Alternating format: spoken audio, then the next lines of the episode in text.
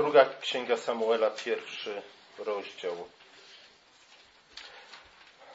Pierwotnie pierwsza i druga Księga Samuela były jedną księgą.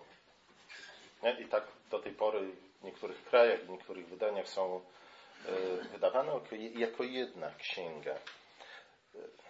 Stąd też pieśń, którą znajdujemy w pierwszym rozdziale, ten lament Dawida, znajduje się w samym środku jednej całej Księgi Samuela. Ciekawe jest też to, że zarówno na samym początku księgi, pierwszej Księgi Samuela, znajdujemy pieśń Anny, jak i na samym końcu drugiej Księgi Samuela znajdujemy pieśń, czy raczej dwie pieśni. Te trzy właśnie pieśni tworzą, wyznaczają ogólną strukturę całej Księgi Samuela, czy też pierwszej i drugiej Księgi Samuela. Ta, którą znajdujemy w pierwszym rozdziale drugiej Księgi Samuela, jest jakby osią, na której obraca się cała księga i pewnie można było wiele czasu spędzić śledząc to, w jaki sposób odnosi się zarówno do tego, co jest w pierwszej Księdze Samuela, jak i do tego, co czeka nas jeszcze w drugiej Księdze Samuela. Niewątpliwie jednym z takich elementów jest temat relacji między ojcami i synami. Saul i Jonatan pojawiają się w tej pieśni. Wiemy, że zwłaszcza na początku pierwszej Księgi Samuela właśnie ten temat, to w jaki sposób ojcowie odnoszą się do synów, jest bardzo ważne. Tak naprawdę prowadzi do upadku panowania Heliego, domu Heliego nad Izraelem. Z drugiej strony wiemy, że druga znaczna część drugiej Księgi Samuela będzie poświęcona temu tematowi. Dawid i jego synowie. To, w jaki sposób on odnosił się do nich. Ale o to może przy innej okazji. W każdym razie na pewno słowa, od których rozpoczyna się druga Księga Samuela, są znaczącymi słowami. Pojawiają się wcześniej w Piśmie Świętym kilkakrotnie. Po śmierci Mojżesza pojawiają się słowa po śmierci Mojżesza. Podobnie też po śmierci Jozłego. Księga Sędziów zaczyna się od słów po śmierci Jozłego. Zawsze, za każdym razem śmierć przywódcy w Izraelu, przywódcy ludu Bożego, oznacza pewnego rodzaju kryzys. Zresztą zawsze tak jest, że śmierć jednego przywódcy oznacza kryzys. To oznacza kryzys w strukturach władzy, kryzys w historii Izraela, kryzys, który może doprowadzić do tego, iż cały Izrael upadnie, albo przynajmniej cały Izrael odstąpi od Pana Boga. I bardzo często to działo się właśnie w historii Izraela. W Księdze Jozłego Bóg zapewnił Izrael o tym, że będzie wciąż prowadził swój lud poprzez to, iż upewnił Izrael o kontynuacji pewnych struktur władzy i upewnił Izrael o tym, że człowiek, który stanie na czele Izraela, będzie właściwą osobą. Bóg uzdolnił Jozłego do tego, aby uczynił cuda, czy też znaki, które były podobne do wielu znaków uczynionych przez Mojżesza. Mojżesz przeprowadził lud przez Morze Czerwone. Jozue przeprowadził lud przez wody Jordany, które podobnie jak wody Morza Czerwonego rozstąpiły się po to, żeby Izrael mógł przejść przez nie suchą stopą. Jozue spotkał się z dowódcą wojsk pańskich. Niektórzy mówią, wydaje mi się, że słusznie, iż kiedy Jozue spotykał się z dowódcą wojsk pańskich, spotkał się z samą drugą osobą Trójcy Świętej, z Bogiem Synem przed Jego wcieleniem. Podobnie Mojżesz spotkał się z Bogiem, czy to przy krzaku gorejącym, czy też później na górze Synaj. W przypadku Dawida było trochę inaczej, ze względu na to, iż generalnie rzecz biorąc to Dawid miał zapewnić lud o tym, że będzie godnym następcą Saula, a w pewnym sensie będzie nawet lepszym następcą niż Saul. Przede wszystkim chodziło o to, aby złagodzić podziały, które pojawiły się w Izraelu, właśnie ze względu na to, że przez dość długi czas, kilkanaście lat, w Izraelu funkcjonował z jednej strony Saul, który był prawowitym królem Izraela, którego władzę Dawid notabene nigdy nie kwestionował, ale z drugiej strony był właśnie Dawid. Był Dawid, który zgromadził wiele osób wokół siebie, Dawid, który często jest przedstawiany jako ten, który buntuje się przeciwko tyranowi. Nie do końca tak to było. Dawid już wcześniej, po to, aby zapobiec niepotrzebnym podziałom w Izraelu, wyniósł się z ziemi Izraela. Przez wiele lat mieszkał pośród Filistynów, po to właśnie, żeby niepotrzebnie nie jątrzyć w Izraelu, po to, żeby niepotrzebnie nie rodzić, nie budzić kolejnych podziałów. Tutaj, kiedy król Izraela, prawowity, namaszczony przez Boga król Izraela umarł, Dawid zaczyna od dwóch rzeczy. Dwóch rzeczy, na które chciałbym dzisiaj zwrócić uwagę. Jednej, o której nie czytaliśmy ze względu na to, że pojawia się w pierwszej części pierwszego rozdziału, i drugiej, o której czytaliśmy, czyli lament nad śmiercią Saula i Jonatana. Kiedy Saul zginął na polu bitwy, walcząc z Filistynami, Dawid w tym czasie walczył z Amalekitami. Tak jak mówiłem, Dawid usunął się z Izraela, przyłączył się do Filistynów. Kiedy jednak Filistyni ciągnęli na bitwę z królem Saulem, Dawid oczywiście ze swoją drużyną chciał się przyłączyć do nich, ale Filistyni stwierdzili: słuchaj, Dawidzie, jesteś dobrym wojownikiem, ale nie do końca ci ufamy. Dałeś nam wiele zwycięstw, ale gdy przyjdzie do tego, czy będziesz do podjęcia decyzji, czy staniesz w tej decydującej bitwie po naszej stronie, czy też po stronie Saula, nie do końca jesteśmy pewni tego, jaką decyzję podejmiesz. I najprawdopodobniej mieli to jak największą rację i słuszność w podejrzewaniu Dawida o niecne plany. Wszystko wskazuje na to, że dokładnie o to chodziło Dawidowi. W decydującym momencie, w czasie bitwy, Dawid, będąc pośród Filistynów, między Filistynami, zwróciłby się przeciwko nim. A zatem Dawid pozostał w ziemi Filistynów i dlatego na pograniczu izraelsko-filistyńskim wdał się w walkę z Amalekitami. Kiedy Saul i Jonatan walczyli z Filistynem przeciwko Filistynom, Dawid walczył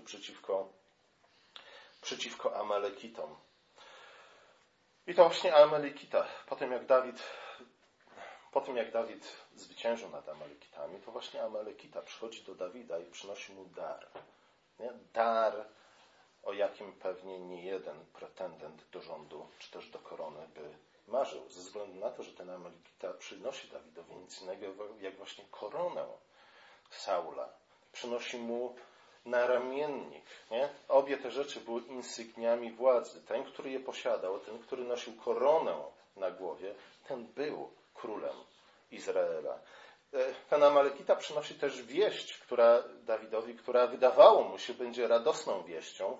Mówi: Saul umarł, a tak naprawdę ja sam go zabiłem. Tutaj Amalekita oczywiście kłamie, ze względu na to, że wiemy, w jaki sposób zginął Saul. Amalekita tak był podniecony tym wszystkim, że wydawało mi się, że jeśli podrasuje trochę, podkoloruje trochę tę wiadomość, jeszcze on spotka się z przychylnością i pewnie z wielką nagrodą ze strony nowego króla Izraela. Saul umarł, stary król nie żyje, radujmy się. W końcu stary król był złym królem, a poza tym niezależnie od tego, czy był dobrym, czy złym królem, myślał sama sobie Amalekita, stary król nie żyje, oto jest nowy król, pretendent do tronu. Jeśli ja mu przyniosę tę wieść nie tylko o śmierci starego króla, ale także powiem, że to ja własnoręcznie go zabiłem, a na dodatek przyniosą mu Dawidowi insygnia władzy, na pewno spotka mnie nagroda i wielka chwała. Niestety, zamiast tego spotkała go śmierć. W pewnym sensie ten Amalekita przychodzi do Dawida, jak wąż przyszedł do Adama w ogrodzie. Tam też chodziło o insygnia władzy. Nie będę to jeszcze raz tłumaczył, wiele razy to robiłem. Owoc z drzewa poznania dobra i zła był czymś w rodzaju insygniów władzy. Adam sięgnął po niego przedwcześnie, w swoim chłopięcym, dziecięcym zniecierpliwieniu. Chciał mieć władzę, nie będąc jeszcze gotowy do tego, aby mieć władzę. Właśnie ta próba, ten test cierpliwości, czekania na właściwy czas, był testem, którego Adam nie zdał. Kiedy czytamy księgi mądrościowe, księgi dydaktyczne, które powstały w czasach Dawida i w czasach jego syna Salomona, widzimy, że wyczucie czasu jest nieodzownym elementem mądrości. Mądry jest tylko ten, który wie, kiedy uczynić właściwą rzecz. Wszystko ma swój czas. Jeśli czynimy tę samą rzecz w innym czasie, może się okazać, że uczyniliśmy coś złego, coś głupiego, zamiast czegoś dobrego i mądrego.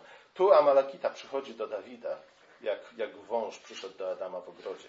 Mówi: słuchaj, zabiłem króla, król nie żyje. Oto insygnia władzy. Załóż koronę na swoją głowę, załóż naramiennik na swoje ramię i ogłoś się królem nad całym Izraelem. Nie? Wtedy wszyscy będą musieli być ci posłuszni, ze względu na to, że ty masz wojsko. Armia Saula została rozgromiona. Ty masz insygnia władzy. Ty przejmij władzę nad całym Izraelem. Dawid jednak nie chce tego czynić. Po pierwsze zabija Amalekitę. Zrobił dokładnie to, co powinien był zrobić Adam przy spotkaniu z wężem. Po drugie, nie zakłada od razu korony swojej na głowę. Nie? Ze względu na to, że Dawid jest człowiekiem mądrym. Mądrym, choć w tym czasie miał zaledwie około 30 lat. Nie?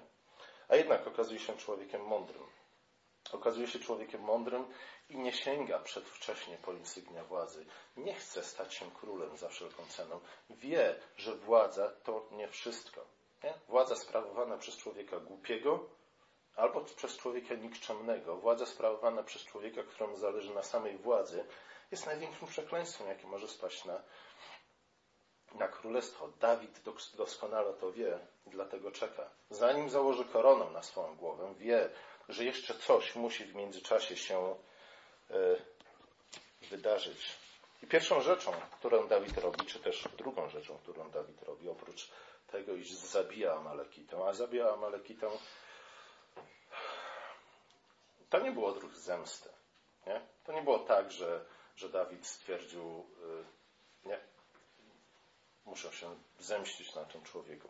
Amalekita przyszedł, złożył fałszywe, co prawda, świadectwo, ale Dawid nie wiedział o tym. Według własnych słów Amalekity, Amalekita zabił. To zabił nie byle kogo. Zabił króla w Izraelu, zabił prawowitego króla w Izraelu, zabił tego, którego Bóg namaścił na króla nad Izraelem. Pamiętamy, że wcześniej Dawid miał co najmniej 2 razy okazję do tego, aby zabić Saula. I niektórzy z jego żołnierzy, wojowników, doradzali mu to. Nie? Uczyń dokładnie to, zabij Saula. Masz teraz okazję. Bóg wydał go w twoje ręce. Ale Dawid mówi, nie mogę podnieść rękę na pomazańca pańskiego. Ze względu na to, że to Bóg powołał go na ten urząd i tylko Bóg może go zdjąć z tego urzędu. Ponieważ Amalekita, jak czytamy, Amalekita mieszkał pośród Izraelitów, więc doskonale wiedział, kim jest Saul, doskonale wiedział, w jaki sposób Saul został królem, doskonale wiedział, że nie powinien podnosić ręki na Saula. Na tej podstawie Dawid skazał słusznie Amalekitę na śmierć. Ale później nie skazał go na śmierć po to, żeby pokazać, iż z jednej strony on sam szanuje wyroki Boże, nie? Skoro Bóg namaścił Saula na króla nad Izraelem, dlatego należy uszanować ten wyrok i należy cierpliwie czekać, aż sam Bóg usunie go z tego urzędu. I rzeczywiście Dawid cierpliwie czekał.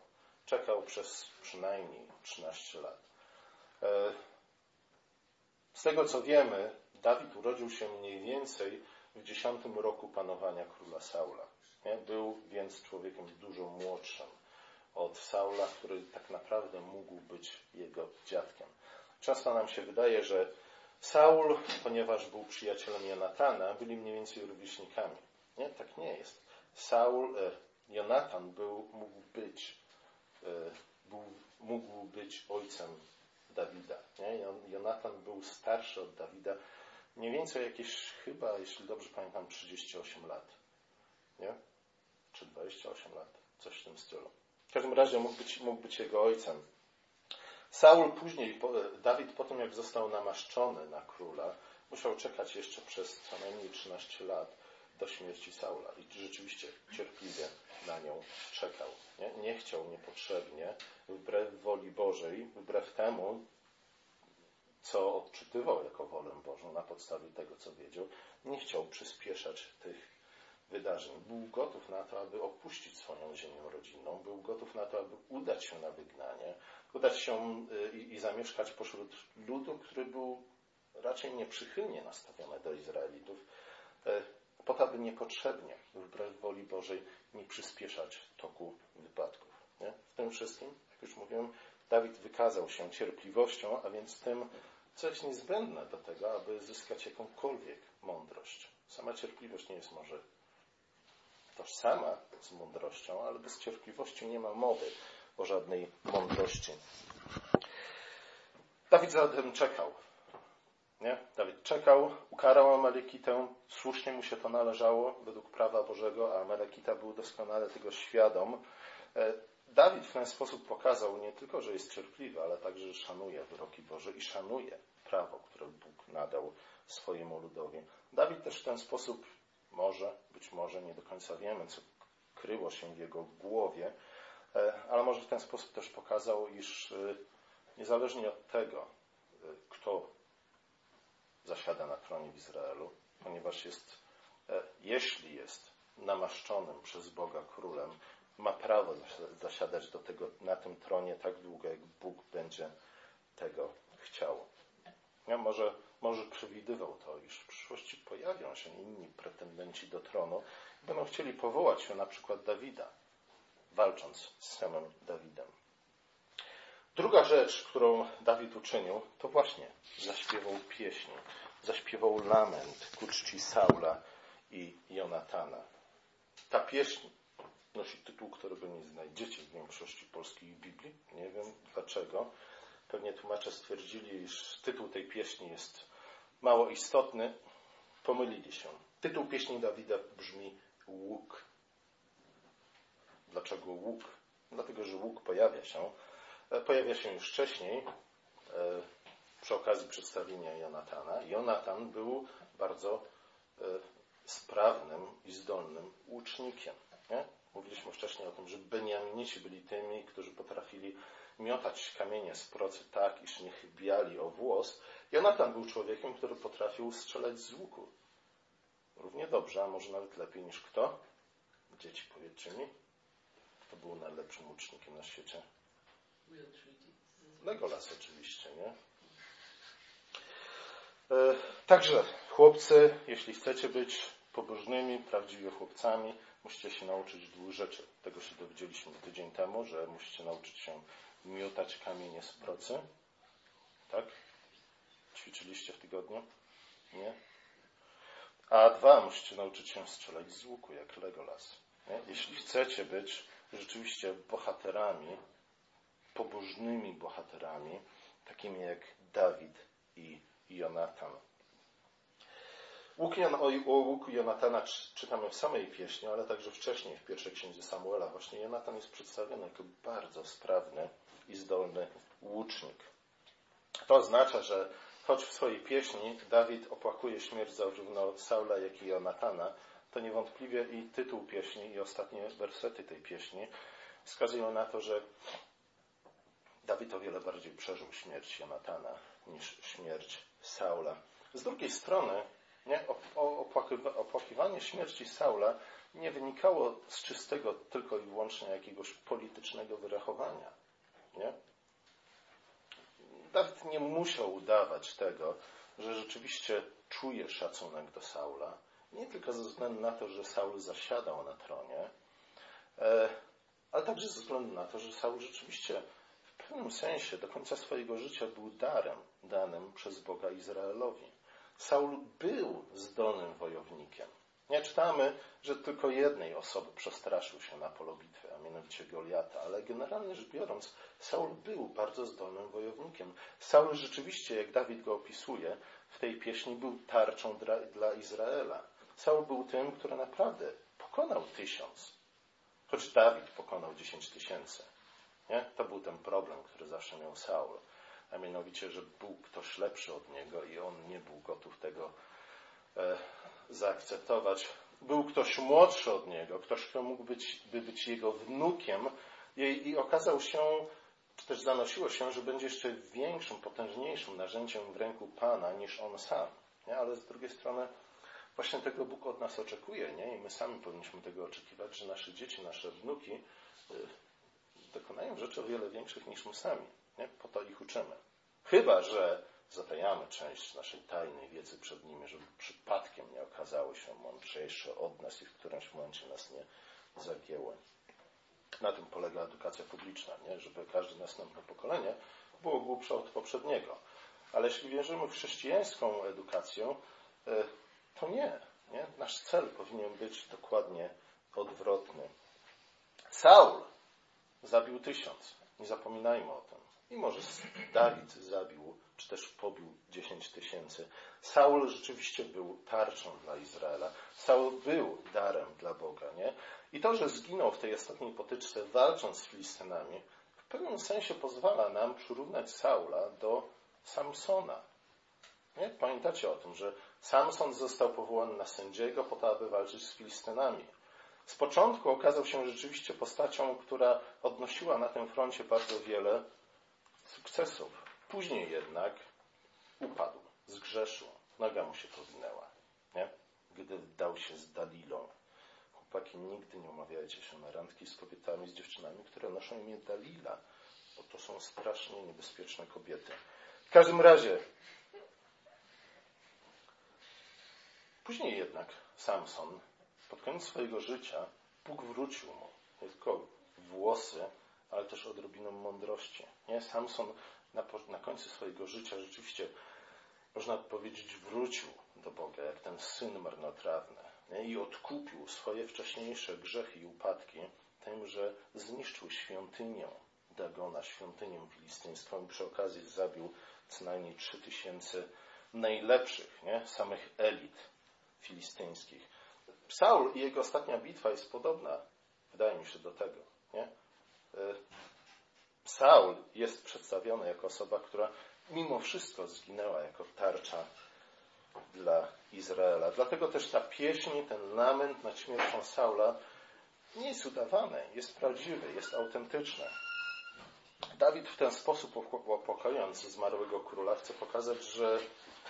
chce pokazać innym Izraelitom, że słuchajcie, tu nigdy nie chodziło o jakąś walkę między mną i Saulem. Być może Saul w ten sposób to postrzegał, ale mi nigdy nie chodziło o to, żeby w jakikolwiek sposób zakwestionować autorytet Saula, żeby w jakikolwiek sposób podminować jego władzę, żeby usunąć go sobie z drogi po to, aby jak najszybciej sięgnąć po koronę.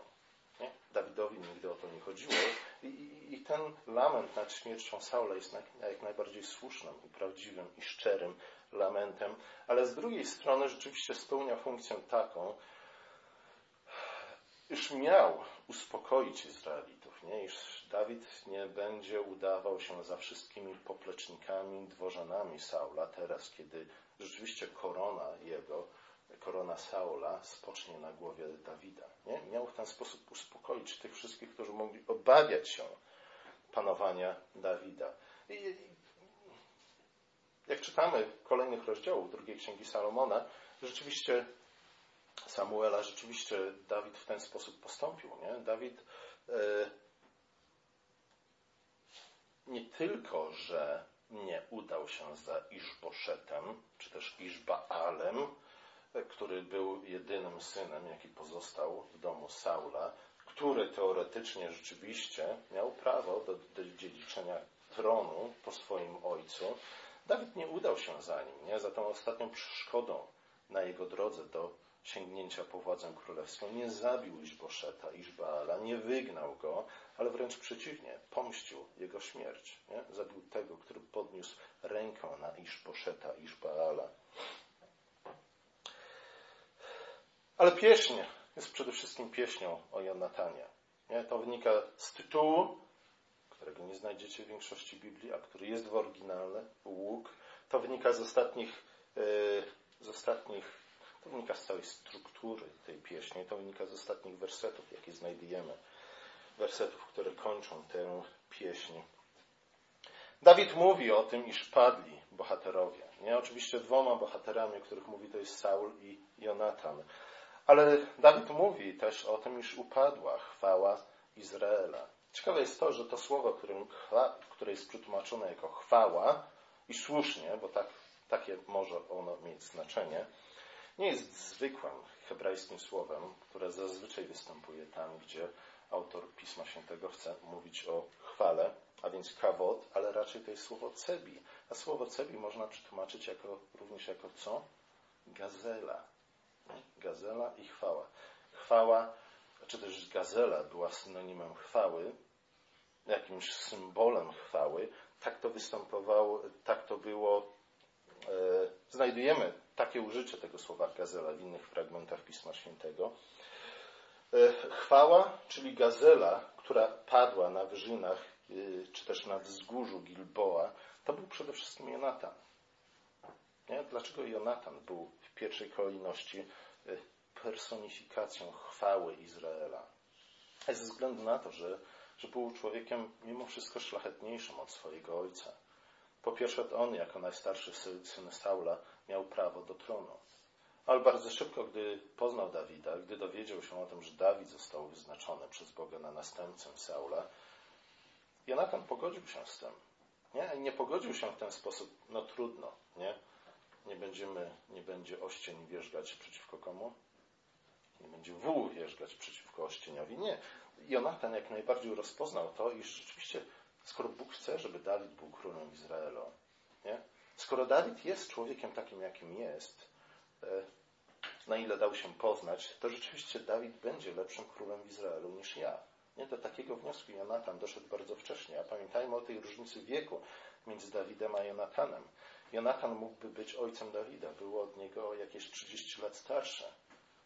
Nie? To rzadko się zdarza, że w tej relacji rzeczywiście starszy pozwala, nie, młodszemu przeskoczyć jakby jedno pokolenie i wyprzedzić jego. Jonatan był w tym względzie człowiekiem jak najbardziej szlachetnym, pobożnym, szczerze miłującym Dawida, cieszącym się z jego sukcesów, kibicującym mu, nie? Chcącym tego, żeby Dawid rzeczywiście zasiadł na tronie.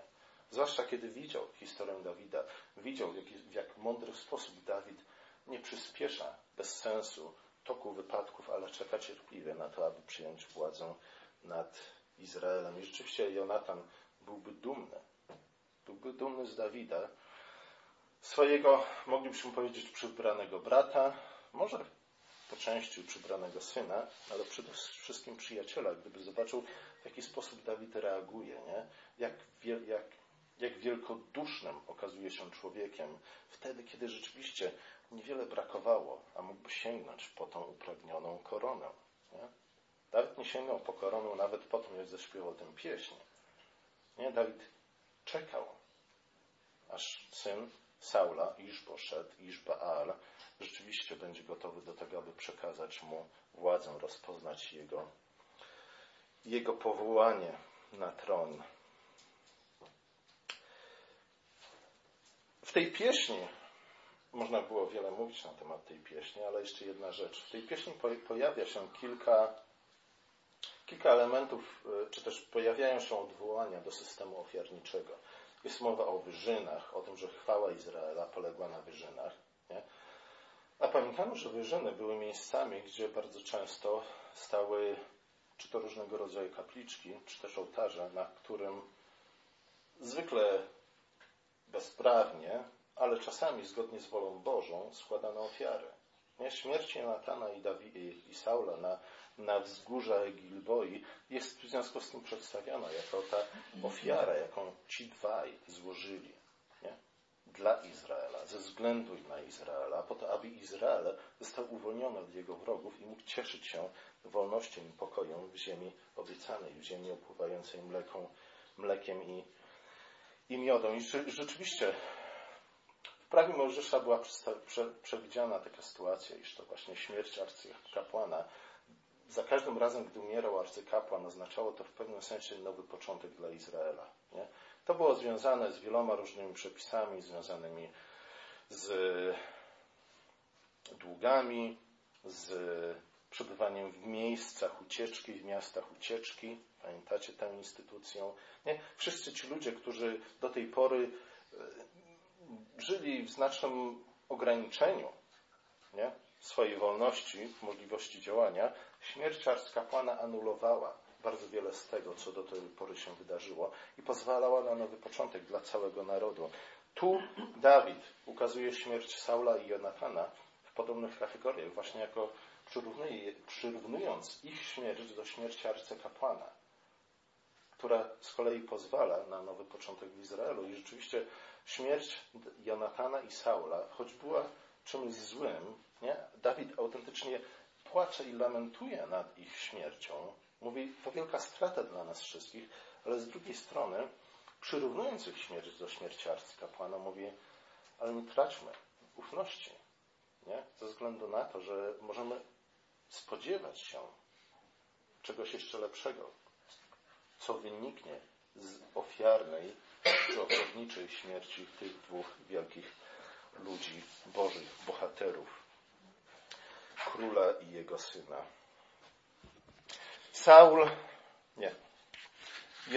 Dawid opłakuje śmierć Jonatana. I widać, że tę śmierć najbardziej przeżywa. Widzimy to w strukturze tej pieśni. Nie będę wam tego teraz tłumaczyć i rozpisywać, nie będę na to czasu. Ale ta struktura jest bardzo ładnie poukładana do któregoś momentu. Nie? W którymś momencie wygląda na to, iż lament Dawida załamuje się. Nie? Ta struktura poetycka załamuje się. Dawid nie jest w stanie dłużej opłakiwać Saula i Jonatana tylko i wyłącznie jako króla i jego syna. Nie jest w stanie dłużej opłakiwać śmierci Saula i Jonatana tylko i wyłącznie jako dwóch wielkich bohaterów, którzy padli w walce z wrogami Izraela. Raczej w którymś momencie ta struktura się załamuje, co wskazuje na to, w jak bardzo mimo wszystko osobisty sposób Dawid przeżył śmierć Jonatana. Nie? Pojawiają się słowa o tym, że przyjaźń Jonatana była dla Dawida ważniejsza niż nawet miłość kobiet. Nie, ja wiem. Jest wielu po prostu głupich ludzi, nie? Którzy w oparciu o ten fragment próbują udowadniać, że związek Dawida z Jonatanem był homoerotyczny, nie? Co jest czystym absurdem, głupotą i nie będziemy więcej marnować na to czas, ale Chrystus nas nie nazywa naszymi przyjaciółmi, nie? W którymś momencie, w czasie ostatniej wieczerzy, jak to relacjonuje ewangelista Jan, Chrystus mówi, słuchajcie, nie, moi kochani uczniowie, już nie będę was nazywał swoimi sługami, ale od tej pory będę was nazywał moimi przyjaciółmi, bo rzeczywiście nimi jesteście, nie? I nie ma większej miłości na to, niż jak kto odda swoje życie za przyjaciół swoich. Nie? Zobaczcie, że Jonatan rzeczywiście to czyni. Oddał swoje życie za swojego przyjaciela. Nie tylko w kategoriach bardziej abstrakcyjnych oddał swoje życie za lud, któremu służył ze względu na to, że był synem króla i wojownikiem w Izraelu, ale przede wszystkim śmierć Jonatana była śmiercią dla Dawida, ze względu na Dawida. Dla niego był gotów złożyć własne życie w ofierze. Ale tu wydaje mi się, że możemy poczynić właśnie odniesienie tego, o czym czytamy w pierwszym rozdziale drugiej Księgi Samuela do tego, co Chrystus uczynił dla nas. Nie? W pewnym sensie śmierć Chrystusa jest śmiercią przyjaciela za przyjaciół.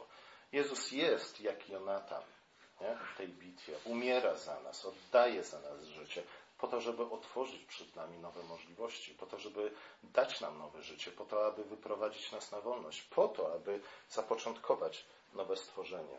Ale z drugiej strony wydaje mi się, że Dawid także jest jak Chrystus w tym fragmencie. Nie? Opłakując swojego przyjaciela. Śmierć przyjaciela jest dla niego czymś strasznie ważnym i strasznie ciężkim do zniesienia.